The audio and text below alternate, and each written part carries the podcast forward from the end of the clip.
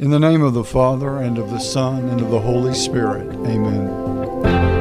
Eternal Father, you called St. Philip the Evangelist to open his mouth and begin with Scripture, tell the good news of Jesus Christ. By virtue of our baptism, we too are called to work for the salvation of souls. Instill in our hearts the zeal of St. Philip that we may convert hearts and minds to your Son, Jesus Christ, our Savior, who lives and reigns forever and ever. Amen. In the name of the Father, and of the Son, and of the Holy Spirit. Amen. Welcome to the St. Philip Institute podcast, where we talk about how to teach the Catholic faith to your family, to your friends, to your coworkers, and really anybody you encounter. We want to empower you to have the knowledge of the truth and the love of God so that you may bring others to Him.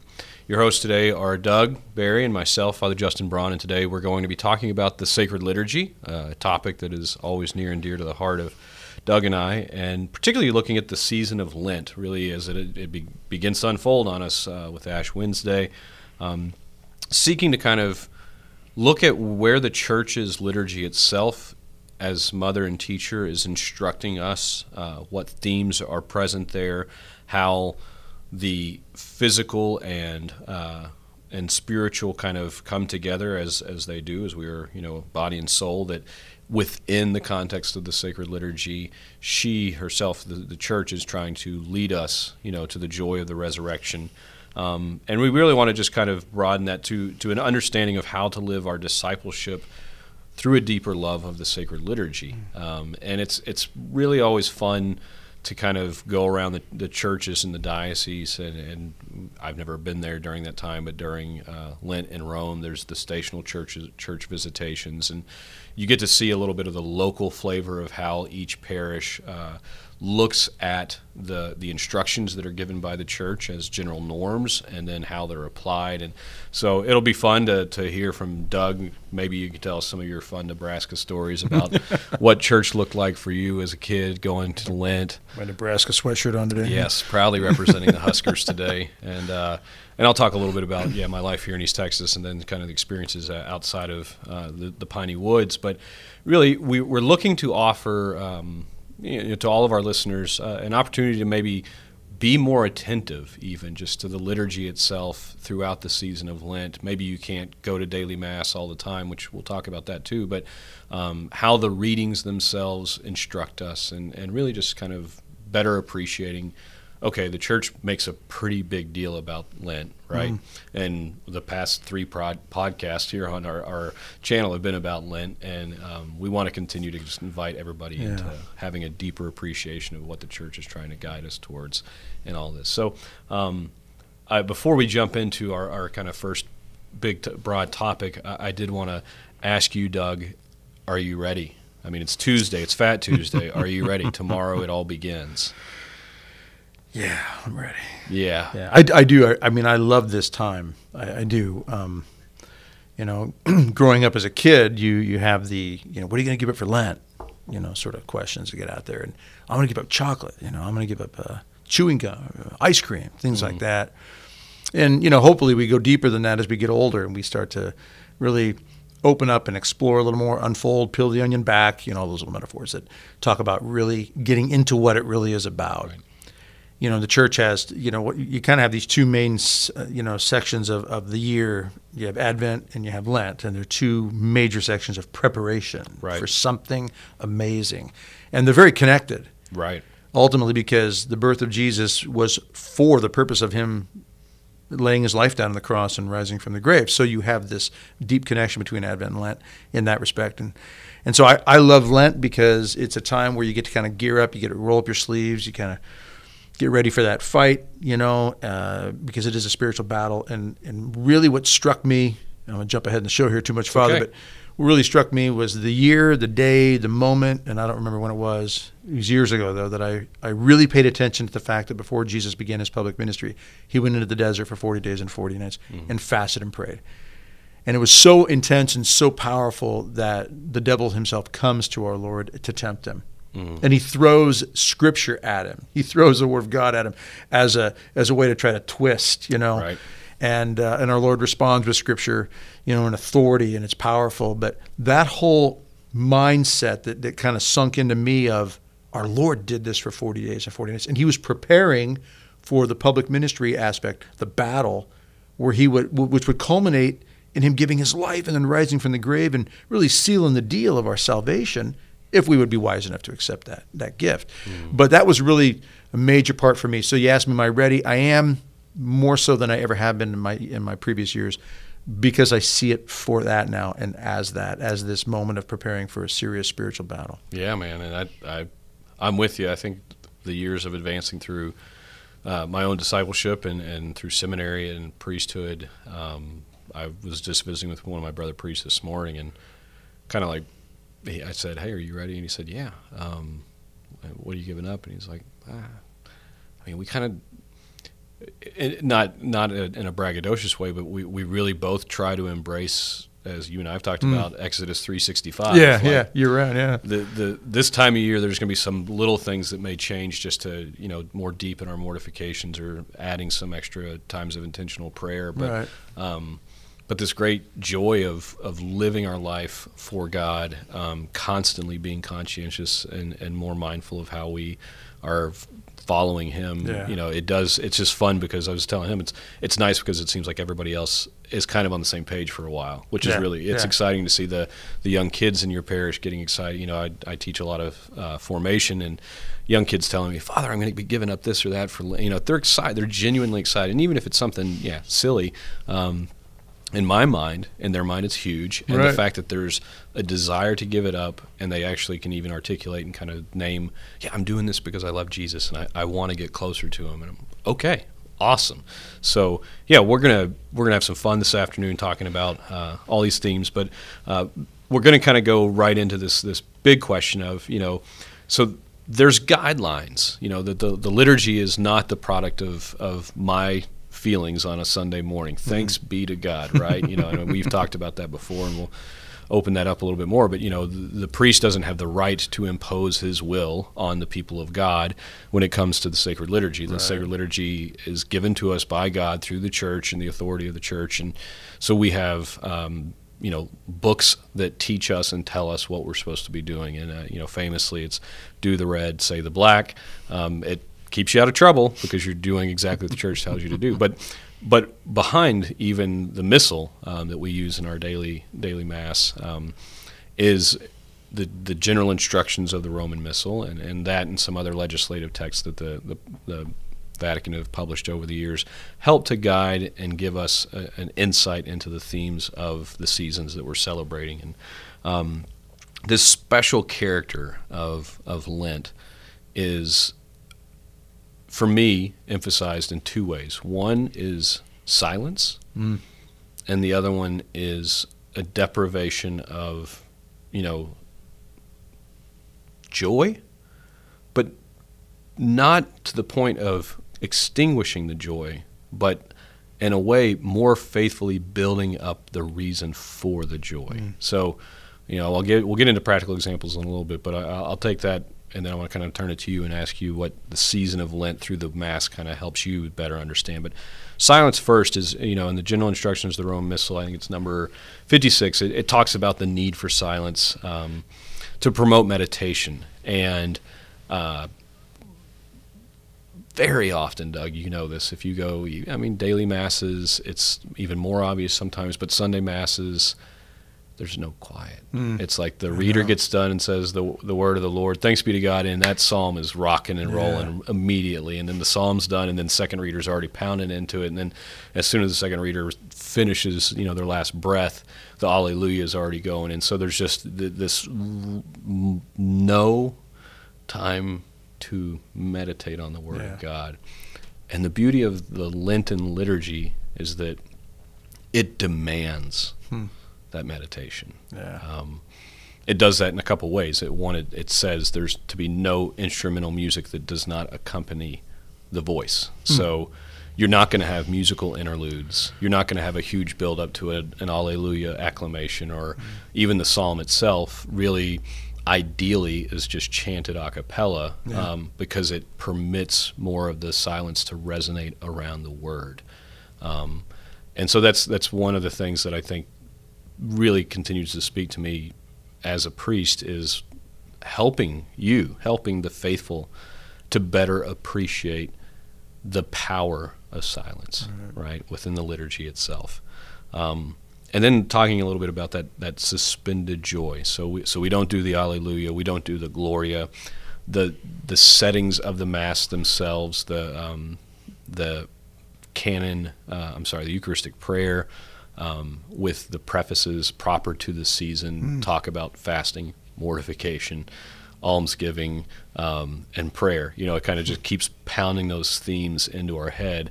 Um, in light of the hope of the resurrection, right? Right. And so instead of having a, a maybe a, an artificial joy, which sometimes I think we, we are all guilty of, we kind of just put the we fake it till we make it, right? Yeah, we right. smile so that people will leave us alone. Yeah. um, what the ch- church's liturgy is kind of calling us into is okay, we've got to really actually meditate on the fact that Christ died for our sins, and we are called to imitate Him, to take up our cross, to endure our sufferings, and follow Him. And the liturgy is providing that literally in the Word of God, like reading through Isaiah and reading the suffering servant, um, and then in the Gospels, just kind of seeing the build up to the great, you know, it, the, the great days of the Passion. Um, that we constantly are kind of encountering that need to let go of the illusion of joy we have in things of the world Yeah. and really focus on the joy we actually have and the hope that comes from the gospel.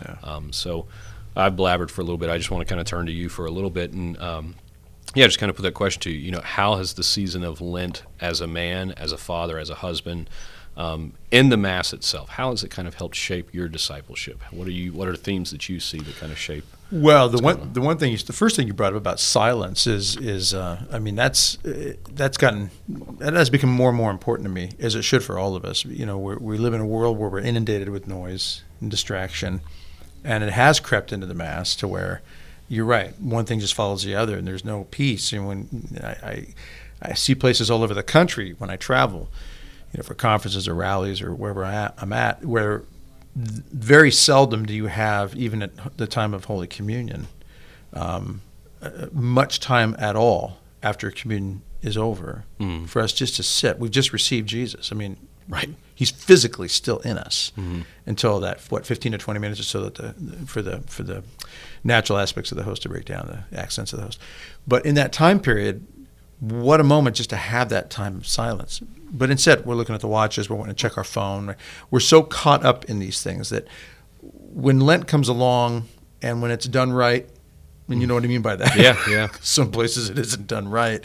We're following what the church has wanted us to do and what our Lord really is reaching out for us to do is is to choose to set those things aside and have the time of silence. And hopefully that becomes 365 then, uh, our whole life, where we set time aside every day for the silence to be with God.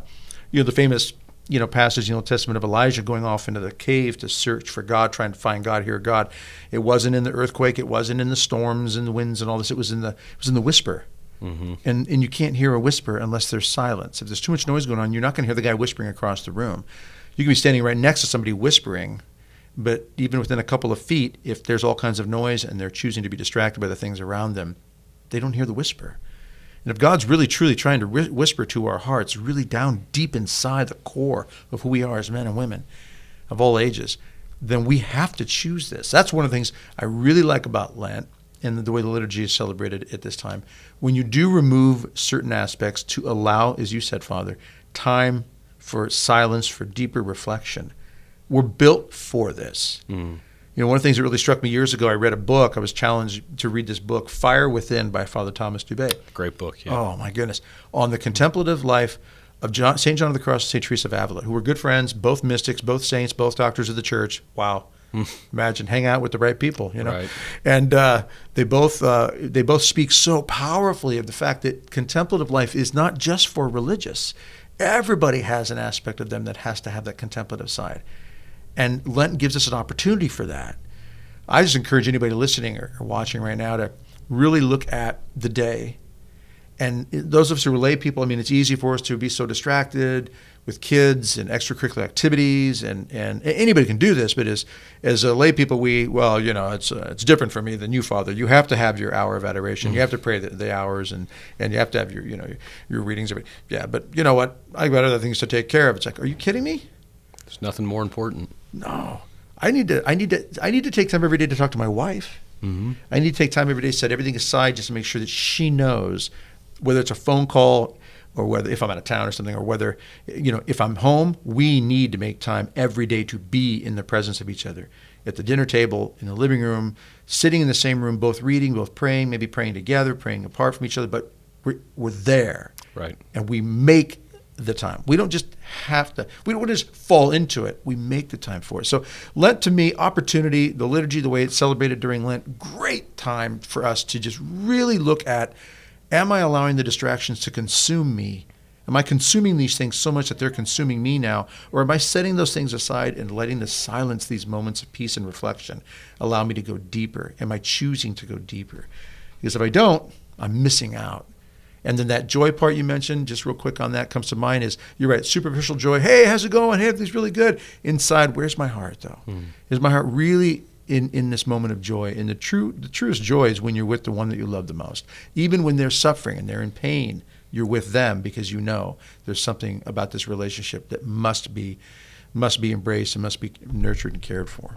Yeah, and I'm so thankful to God. Like it, has been a a whirl whirlwind of sorts at times, trying to figure out how do you how do you explain to you know the six year olds and then you're talking to the at the school and then you're talking to the eighth graders and then you're talking to the college kids and you know breaking it down as simply as possible. I think that's the beauty of the church. It, mm. Church's teaching is that she really is just trying to emphasize very simply through the instructions she gives us for this season is to really focus on that silence, mm. to focus on not being distracted by sights and sounds and smells and bells and all the things that, right. that do make the liturgy in so many ways very beautiful, but kind of stripping it down to its essence and what it's supposed to do is to bring us into an encounter with with the living God, to hear the whispering voice yeah. in the stillness of our hearts. And so, um, I think encounter is a great word to think about. Yeah. Deepen that that encounter with the living God. Yeah, and I so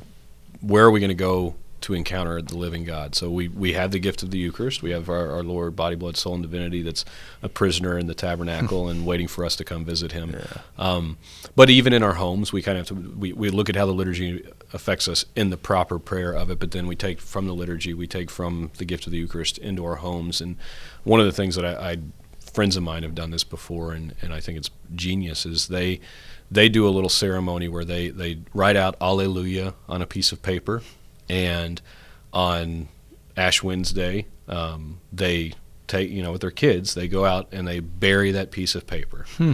Um, don't dig a deep hole or anything, and, and, but they bury that piece of paper.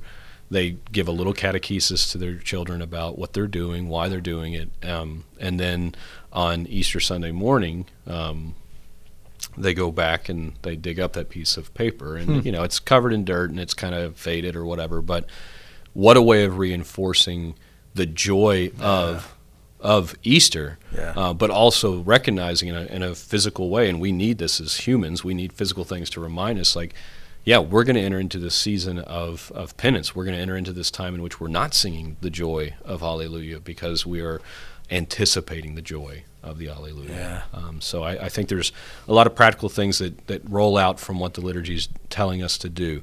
Um, so I talked about a little bit about the general instructions of the Roman Missal, or, or for short, it's the GIRM. Mm. Uh, it's one of my favorite acronyms because uh, we just say it's Germy, you know, in seminary. But uh, kind of looking at the famous maxim "Lex orandi, lex credendi," how we pray is how we believe, um, and the shape of the liturgy in this season takes on some some other particular notes that I'm going to kind of talk about, and then I want to kind of just get your reaction, really, just in turn. And these are things that I know you, at least at some level, of recognized, but mm-hmm. maybe it's not been point, pointed to you. And I, I, that's one of the things we're trying to do is teach people how to how to talk about this. So, sure. first one I'm thinking of is no flowers no flowers during Lent. That's in the general instructions of the Roman Missal, with hmm. the exception of solemnities and the fourth Sunday of uh, Lent, which is called Laetare Sunday. It's during uh, Advent. It's the second Sunday is uh, Gaudete, uh, or third Sunday. I'm sorry, is Gaudete Sunday. But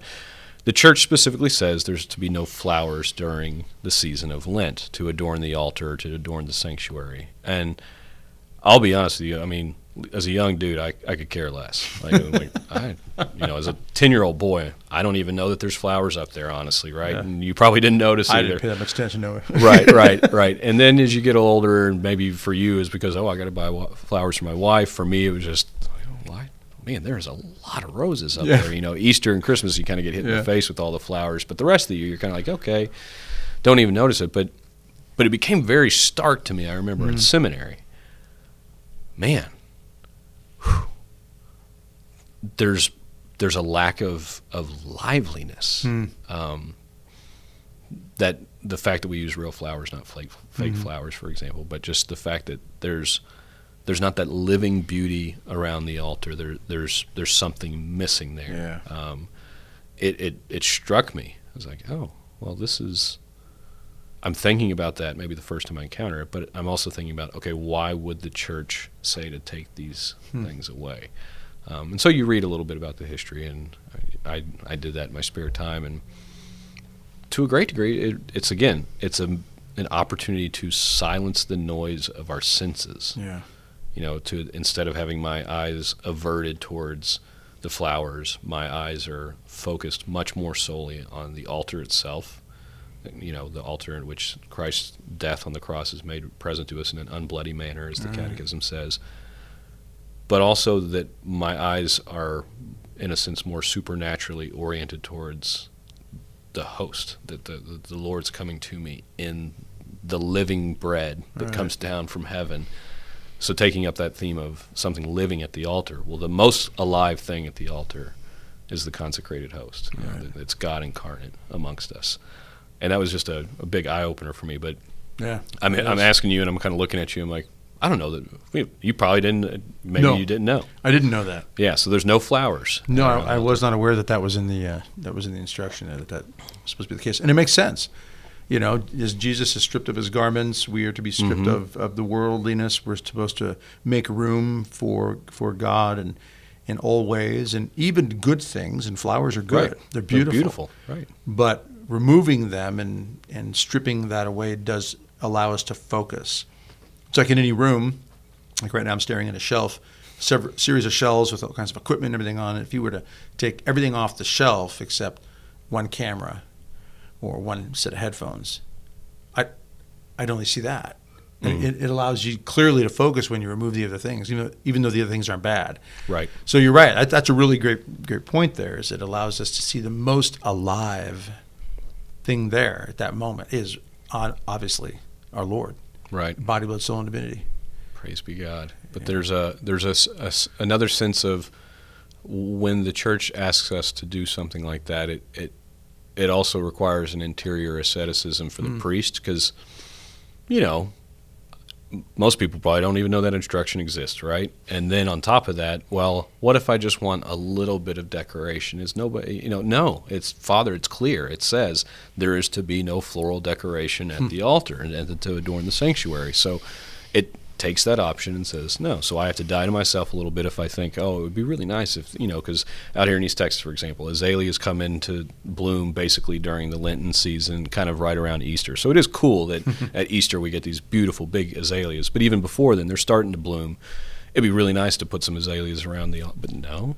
Yeah. The Lord's calling all of us through the liturgy to adore Him, to not adore the azaleas, to Yeah. not adore the roses, to, and to, to take away from the obsession of the physical elements of the liturgy and focus on the spiritual elements of the liturgy. So that's that's one example. Um, another example in the general instructions that, again, I don't know that a lot of people um, notice this, but and I mentioned it earlier, but there's only to be instrumental music that complements vocal music. Um, so, in other words, there are no interludes. There's no music that's supposed to be playing unless somebody's singing. Hmm. Um, and this can become a challenge in some places Oh, yeah. because people are so used to that noise. They're Yeah. so used to communion being consumed, even if they only sing one song, well, the organist or the piano player continues to play until Sure. communion's done, and Father's sat down in his seat, and the church is saying explicitly, like, you can you can sing the entire time, but you have to be singing. You can't just mm-hmm. be playing music, and so. What we see adopted a lot of times in parishes is a, a, more simple approach during the season of Lent, maybe to do more a cappella, sometimes to do the Latin parts, which is is nice. Uh, yeah, we, we shouldn't associate Latin with penance, by the way. Uh, you know, it's not a bad thing; it's a No, good thing. It's a no, great thing. But but the idea of okay, what's the church again trying to say with, with this depriving us of some of the sensory enjoyment of Mm-hmm. the liturgy? Well, again, it's just saying you need to focus on God. Yeah, go You deeper. Go deeper. Let that living tabernacle that you are after communion be adored. Let Christ be adored in you with your whole mind, your whole body, your whole whole soul. Like to not be distracted about which page in the missalette you need to flip to to sing along with the song, but to rather let this silence settle in. Um, so, just curious for you, you know, how how do you, you know, maybe in the midst of the distraction of music, but even more so knowing that you know that you go into the Lent with a desire to go deeper, how do you kind of take that time of Thanksgiving after receiving communion? Like, what what's that process look like? Because I think it'd be helpful for people who are going to experience this silence. Mm-hmm. Oh gosh, now I've got maybe two to seven minutes of silence while communion's being distributed. What do I do? Yeah, I, for me, I mean, you know, the word solemn comes to mind. It's a solemn moment. It's it's a it's a it's a reflection. Um, uh, you know, on a natural level, I think a lot of people get kind of antsy. You know, we get antsy if I'm not doing something, and a lot of people got that that that knee shake thing going. You see people sitting there and they're just Restless leg syndrome. restless leg syndrome. I guess yeah, I call it that. But they're just they're ready to they're ready to go. I'm at mass and I'm ready to move on. You have to take deep breath. Like for me, we we start slowing down like that. I just have to just breathe in, take a deep breath, let it out, relax, and know. Just know. It has to be a, to me. It has to be an, an actual decision choice you're making inside. I know I'm here. I know what this. I'm supposed to know what this is about. What's going on here? I know I've just received Jesus. Although that leads to the problem of people not believing Jesus is truly present in the Eucharist, and then they don't know that they've really received Jesus. Right. That's another podcast. I think we did something on that one. We did once, Yeah. but we'll go back to it. But sure. you know, the fact that this is Jesus, body, blood, soul, and divinity. This isn't a new Jesus. It isn't a different moment. If this is this is Calvary has come to us again. We've stepped on a Calvary again here. Yeah. The curtain has been pulled back at the moment of consecration. We're at Calvary. We've received Jesus. Take a deep breath right. and choose to just relax. And just let this, especially during this time, and then hopefully it carries over into the rest of the year where we take these moments just to relax. So for me, physically, mentally, emotionally, I have to just take a deep breath, relax, and thank God that I have these few moments. Mm-hmm. I wish they were more. I wish they were longer now. When I was mm-hmm. younger, yeah, I'm restless. I want to go because I'm an intense guy. I got Yeah. energy. I'm ready to go. But boy, at a time like this, when I have to sit back and relax, take that deep breath, and just just accept, I've just received Jesus. This is the moment. I'm going to take this in. We don't have these moments very much in our life, Father. You know that. No. And and I just encourage the listeners out there, those watching. Look, we don't have these moments when we stand before God. We will wish we had taken this time at these moments that we have just received Jesus in communion and really breathe that in. We stand before God, we're not going to be thinking about, oh, I didn't I didn't close another business deal. Hmm. You know, I didn't get to that sporting event. Oh, I didn't play another tournament. Oh, I, I missed out on this, this, this of this world. We're gonna we're gonna think, oh wow, I should have I should have taken those moments to prepare for this moment. Hmm. The most important day of my life, the day I die and stand before God. Hmm. I don't want to take that for granted. But having that opportunity to receive communion, receive our Lord Holy Communion, and then those few moments afterwards to take that deep breath and breathe that in, is my is my encounter, my connection with heaven at that moment. Yeah. Ah, just I don't want to miss that. Heaven meets earth. That's Yeah. that's the glory of the of the liturgy and the glory of God made manifest to us. And Take a deep breath, relax, people. yeah, Breathe it in. yeah. As a, and as a you know, as a priest, it, it it's the busiest time of mass in a sense, you know, to distribute communion, to come back to the altar, to um, purify the sacred vessels, to do that reverently and well, not in a hasty fashion, but kind of having that sense that okay, people are waiting, you know, they're waiting for me to get done. Um, I was very impressed, and I it's total shout out to our bishop, but about a year and a half ago, he really he he and I were talking, and he said he just said I I'm going to start really having an intentional pregnant pause after communion. Um, and I said, okay, awesome. We had like thumbs up, Bishop. That's a great idea. I think it's desperately needed. Um, you will probably run into some people that are going to be upset or probably you know are going to be like hey what's with all the silence and and and to his credit you know a, a year and a half later i know it's sunday masses that's still what he's doing he visits every parish and it's it's awkward if you're not used to it I think God willing, the people at the cathedral at least are used to it. But Yeah. but just the reality is is that He is leading by that example, and so as a priest, when I get done with the purification of the vessels and I go back to the the chair and sit for a little bit, um, I'm obviously trying to be conscientious of Yeah. my Lord and my God. And I, know. I want to say, I love it when a priest does that. I really appreciate he's sitting down. Everything has stopped now. All the vessels are purified. Everything's Music's stopped. Music done. stopped. And I, I sometimes, because you're used to them, just the priest just right. a lot of times jump back up. Okay, let us pray. Let us pray. But boy, when I'm sitting there and I'm thinking, "Wow, he's taking some time." Oh man, now I can I can take that I can take another breath. I can Mm. I can breathe a little bit more now this moment in. And you know what? I had to come to that. I had to come to accept that. Again, I know there are people out there. They're busy. They're doers, and they think that's the way to go. You know, we just got to go all the time. And I said, yeah, no, no, no, no, no.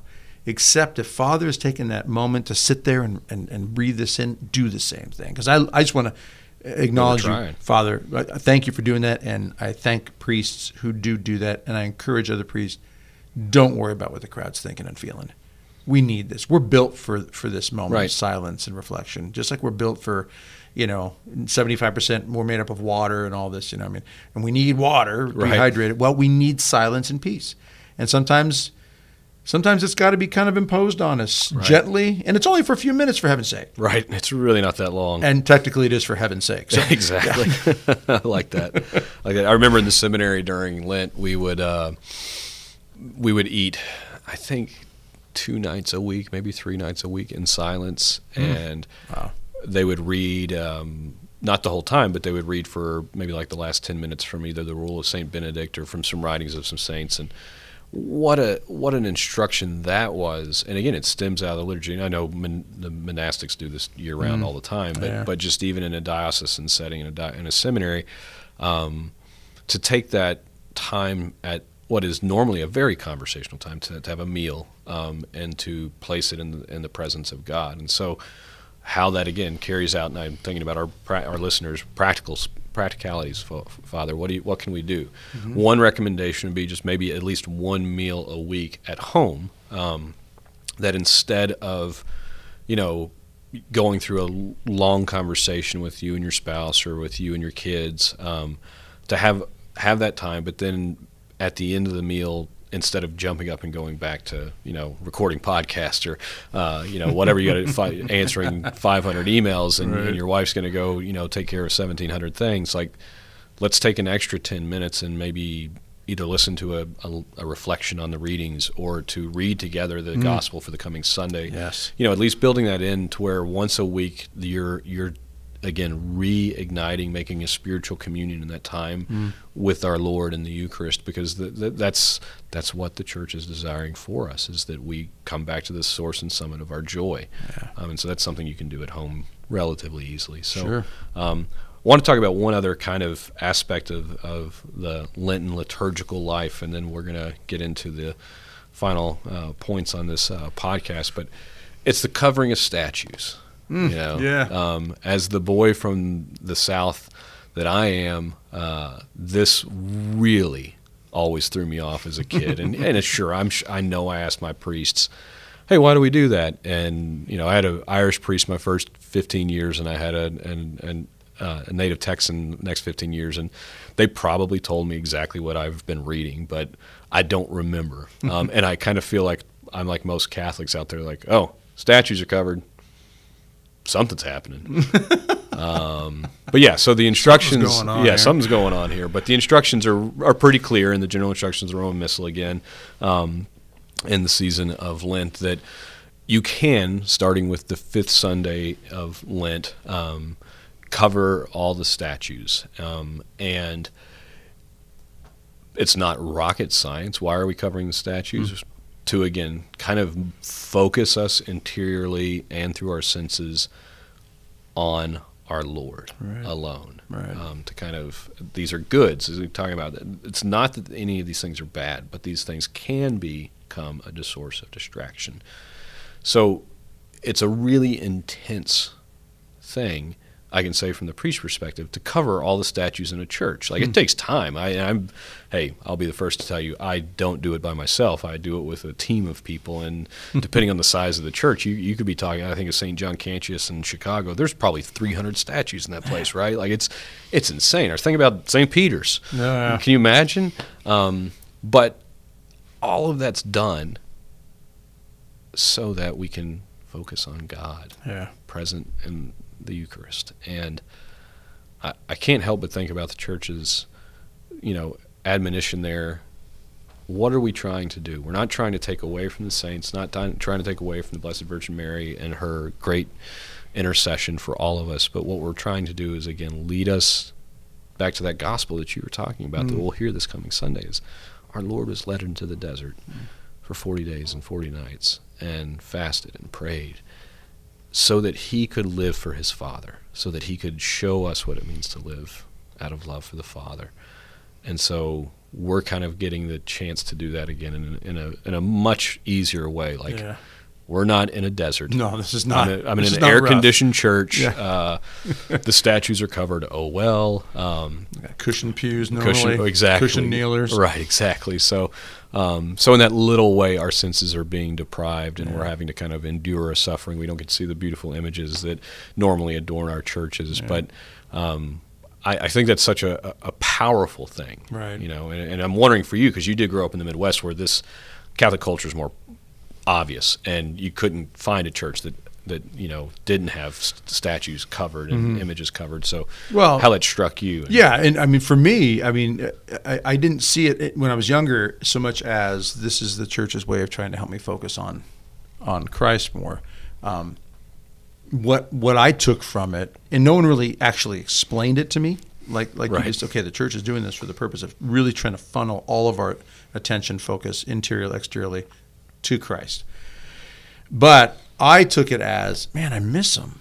Mm. So I loved it on on uh, you know Easter Sunday, or if you go to the vigil on Saturday right. night, and the bells are ringing, and Right. all the all the cloth comes off the statues. Oh, that that was exciting. Mhm. It's like, well, they're back. Hey, Right. Hey, like- guys. like, just go back into the room. Hey, how's it going? We're hanging out. We're together again. Yeah. You know, it's a very simple way of putting it, but it is a deeper appreciation. What I what help what it helped me do is appreciate the family aspect Mm. of the saints, and also the visual aspect of who we are, our humanity. That we visually we see things and we connect when we see. right So, uh, you know, and this could be a point of, you know, apologetics for those who claim, you know, you worship Mary, you worship statues and this and. So, no, these images help us connect with who this is an image of. right And that is, that's very, very important, very deeply important that we understand that we are a family. And, you know, the whole, the, the church broke into the three parts church triumphant, church suffering, church militant, and so forth. Right. We're the church militant, we're still in the thick of the battle church suffering, poor souls and holy souls in purgatory, and the church triumphant those in heaven. And when you cover up those souls that are in heaven, the church triumphant, the saints, you miss them. Yeah. Because they're part of your family. right right So go home and cover your picture of grandma and your mom, your dad, your children, your loved ones, and just leave it that way for a few weeks and then realize, wow, something's missing. And then when you uncover, it's, oh, yeah, the relationship.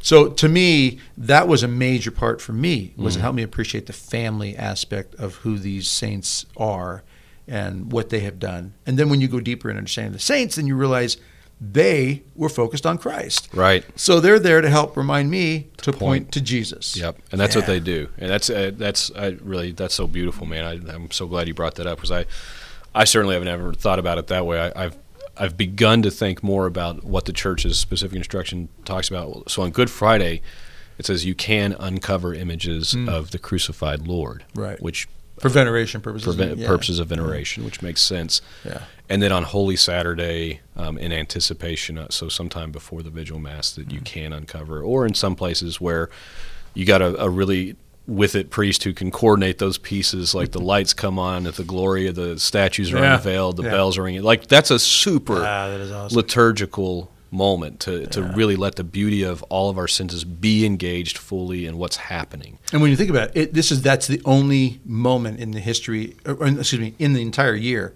that happens. It is, yeah. Uh, One moment right there on Saturday at the vigil, boom. it's what the whole church's year builds towards and Yeah. proceeds from. It's it, so we call it colloquially. It's the Super Bowl of of of the year for us as as priests. Like it's a real tough couple of quarters getting there, but the joy of you know the Easter Vigil, the joy of welcoming you know God willing catechumens into the church, but Sure. the whole life of the liturgy comes so fully alive that evening with the fire and everything. So, and we're going to actually do an episode on Holy Week itself later on. So, we'll be getting more into those details. But uh, I want to move into just kind of the third part of this and then into the chariot. Um, we've been talking a lot about how the liturgy forms us and informs us. And a- again, general instructions of the Roman Missal. Anybody can read those. They're online for free. Go to Google, put in general instructions of the Roman Missal. You'll come up on our Vatican.va. It's there. It's in English. It's in Spanish. It's in Portuguese and French, etc. So you, you got every effort, every opportunity to read it. But it, it speaks more to one of the, the great mysteries that I think you and I have experienced in different ways, age, circumstances, cultures, etc. But how the liturgy itself really shapes us as disciples. Um, you know, for a, a priest or religious, we are we are obliged, as you mentioned, we are obliged to pray the liturgy of the hours. But more than an obligation, it's an opportunity, and it and it at times, uh, sometimes, rarely for me, has it been difficult. But more often than not, I find it more and more is it's changing little habits in my daily life. It's changing habits in the way I, I talk to God. It's changing the ways in which I even experience or understand how God's talking to me. Um, and the Liturgy of the Hours, as was encouraged by the Second Vatican Council explicitly and has been consistently since then, is something you can bring into the home. It's something that nobody is not able to pray, right? But it's something that's hard to pick up because it's it, it requires page turning, and we've got apps now that literally tell you how to do it. So it's pre- it's pretty convenient. But No excuses. Uh, really, no excuses. But the, the just living liturgically itself. So we're letting the shape of the next, you know, six weeks essentially of Lent shape the way you and I are going to choose to live intentionally every day of our life. And that's something that doesn't need to be limited to Lent. Hmm. And I'm afraid too often that is one of the sh- one of the, the challenges is kind of we we get this retreat high right from Lent. Like a lot more people go to daily mass. That's just a statistic fact. You'll see that more people go to confessions during this time of year. You'll see, generally speaking, Sunday attendance actually goes up pretty consistently throughout the season of Lent. Ash Wednesday being, of course, the most attended day of mass of the entire year. Um, despite it not being a holy day of obligation. um, but but we'll see that that increase. But then there's the Easter high, and then whew, it comes back down, and it's like. No, we've got a whole octave just right there at the Yeah. beginning of Easter. We've got like eight Sundays in a row, folks. We've got eight days of eating meat and drinking scotch and whatever you're going to do, you know, to enjoy yourself because these are the feasts of feasts. And then, yeah, we kind of trickle into the Acts of the Apostles for the next 43 days until um, the Ascension, and it, it gets real challenging. So I, I want to ask you, just kind of at a practical level, how have you seen the liturgy shape more of your daily life and your discipleship as, as a son of God and as a follower of Christ? And then maybe some recommendations to those, you know, in your state of life who are married, who are people, you know, mm-hmm. who's a man who works and, you know, has to kind of be in multiple places, maybe in a, a given week. If there's mm-hmm. ways in which you've seen the liturgy help to shape the way you live. Oh, on, a number of levels. One, um, the first and most important aspect is the fact that there's there's a, the supernatural grace that comes from that moment. You know, receiving our Lord in Holy Communion, coming to assist in in this holy sacrifice of the Mass. There's grace received if we're in the state of grace, mm-hmm. state of sanctifying grace. We receive, in, I mean, it's uncounted, un, unknown number of graces we have to remember that. So on a nat, I mean, a supernatural level, that that just has to be a known fact that, that drives us. Mm-hmm. On a natural level, the discipline of knowing, you know, I need this. I need the discipline. We need discipline. We need order. You don't have peace if you don't have order. St. Augustine talks about this from order you get peace, from disorder you get chaos. That's a simple version, but it makes a point. If things are out of order, you got chaos. And so mm-hmm. many families are out of order. You want to get your family back in order, get in order with God first. Augustine makes it clear. When you follow the order of God, you're going to find peace. Even in the midst of trials and, and crosses and sufferings and, and things that, whoa, catch you out of the blue, get laid off of work, a death of a loved one, a sickness, whatever, there will be peace in the, in the thick of that, even in the suffering, if we're in the order of God mm-hmm. by being in the state of grace and following what, what what the church teaches, getting to mass appropriate times and so forth. You know, a commandment, a third commandment, get to mass on, mm-hmm. Sundays and so forth, and precept of the church. Now, all that being said, beyond that, the readings and the homilies, and face it, we know not every homily is is a barn burner, you know, right, home right, run. Right. But you can find something. Mm-hmm. You can find some word in there, some some sentence, some point that Father's trying to make that you can walk out of that that mass with, and it can it can change your day. Mm-hmm. And so for me, I look for those things. I, I, look for that. I'm gonna try to find something positive. It's too easy to go to mass and complain. Father homily is boring. Father homily right. was this. Like, get off of that that bus. That's just going right. to drive you right off a cliff. That is not how to live your life. We live our life looking for the positive, trying to find the light and the good where we can. Right. All right. And so I, I go to mass and I'm, I'm looking for those elements. I, the grace, of course, the discipline is important um, the the chance to be at peace with God for a few moments there and just take that in and know this. If I were to die here of a heart attack, this is the place to go. Mm-hmm. You know, I'm I'm I'm in the presence of our Lord. But then to find those day to day things, how does it change my day? How does it change my week? I take those nuggets, those those statements that come in the homily or that one something from that one reading, and I I want to apply that. Mm-hmm. But this is choice. You know, Father, I have to tell myself and I would tell everybody out there listening, look, you choose this or you choose not. You choose to do it or you choose not to do it. Right. But this isn't something where you go to mass and you expect to receive all this by osmosis. Look, I'm in the building, therefore I'm going to get this and walk out, and I didn't have to do anything for it. That's like going to the weight room and thinking you're gonna you're gonna get stronger and healthier because you just walked in, right? And you and you touched the bar, ooh, 45 pound bar. Took a towel. I and then I toweled off a little bit, no sweat, but you know, I'm still going to grow from this, right? No, you're not. So going to mass, walking into the church and being present and then walking out and choosing to take with you the natural uh, aspects of the readings and, and the homilies and so forth in that moment and then in embracing and trying to live by the grace that you could have received at that moment it, it's a choice. That's how i see it. Yeah. it's a choice. Is it going to change my day and my week? If i let it. Right. If i choose to embrace it. If i choose to own it. Otherwise I'm just clocking in and clocking out. You know, you right. put your hand in the holy water font, you walk in and mass, you clock in, you walk out after mass, you clock out, holy water font, and that's where a lot of people are. That's where I was for years. Sure.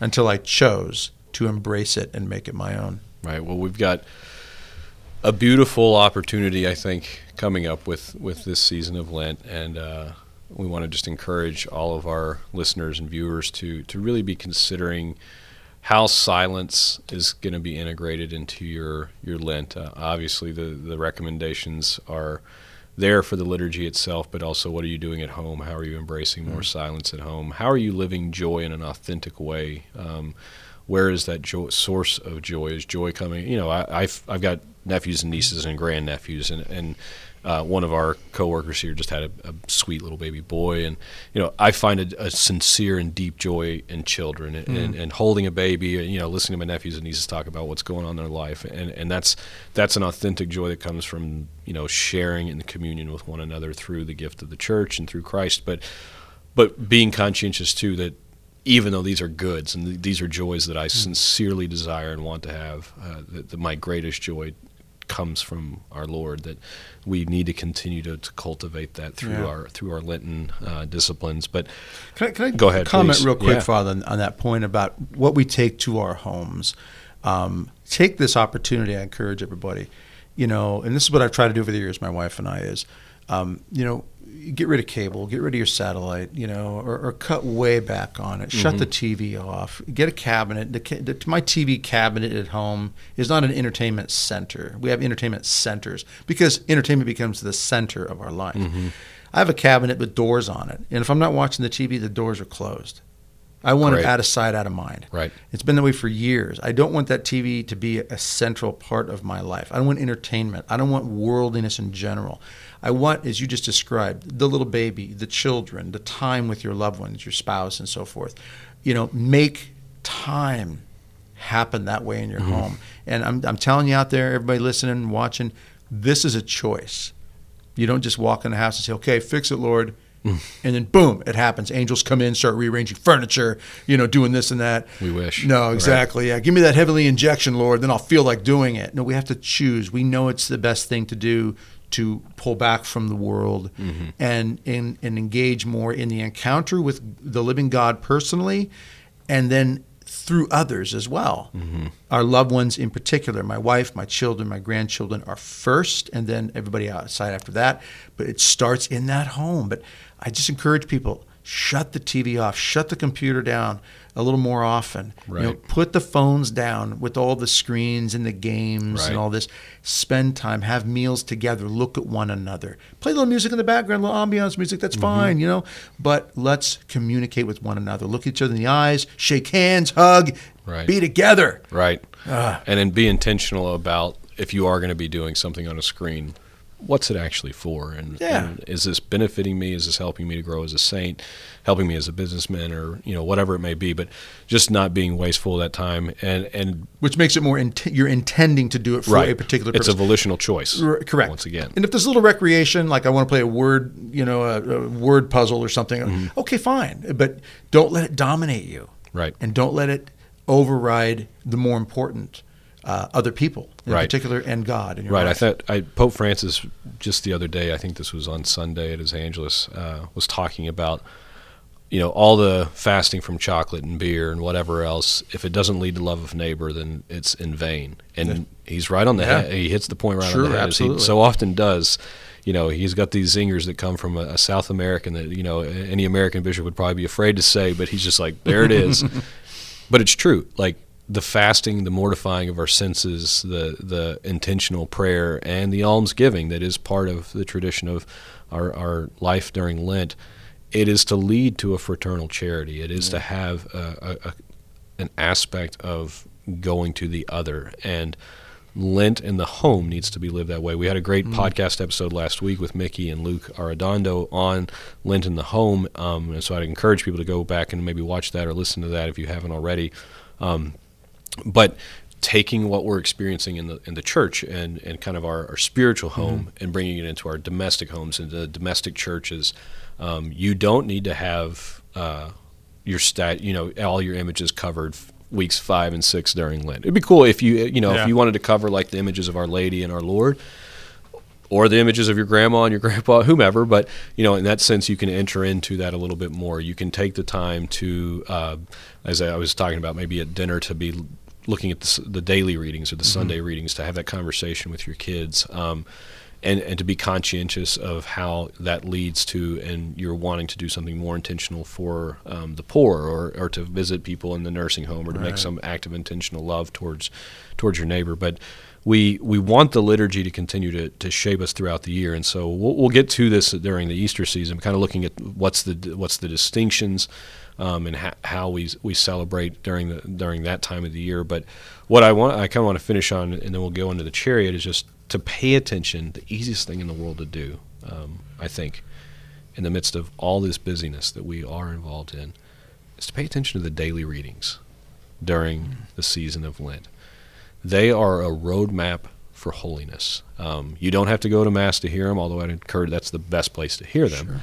Um, but there's apps, there's websites, et cetera, that will will give you the daily readings. Um, but seeing the journey of the church through the eyes of the liturgy and seeing the journey of yourself as a as a disciple um, following Christ through the sacred liturgy, really letting the readings drive that home for you. Um, so we're going to turn now just a couple minutes of basics of into the chariot. You know how to que- how to put what we've been talking about into practice. Um, and I first I'm going to challenge the priest real quick. Um, I don't get to do that often enough, but uh, one of my friends did. He was like, "Hey, that was a good recommendation." So here we go, um, guys, and maybe liturgical music ministry people too, if you're listening. Use the antiphons for the masses during this time of year. Don't do the four hymn sandwich don't force people to sing unnecessarily long songs that are arduous and painful. Use the entrance antiphons. Use the, the communion antiphon, the offertory. Like these are the words of Scripture.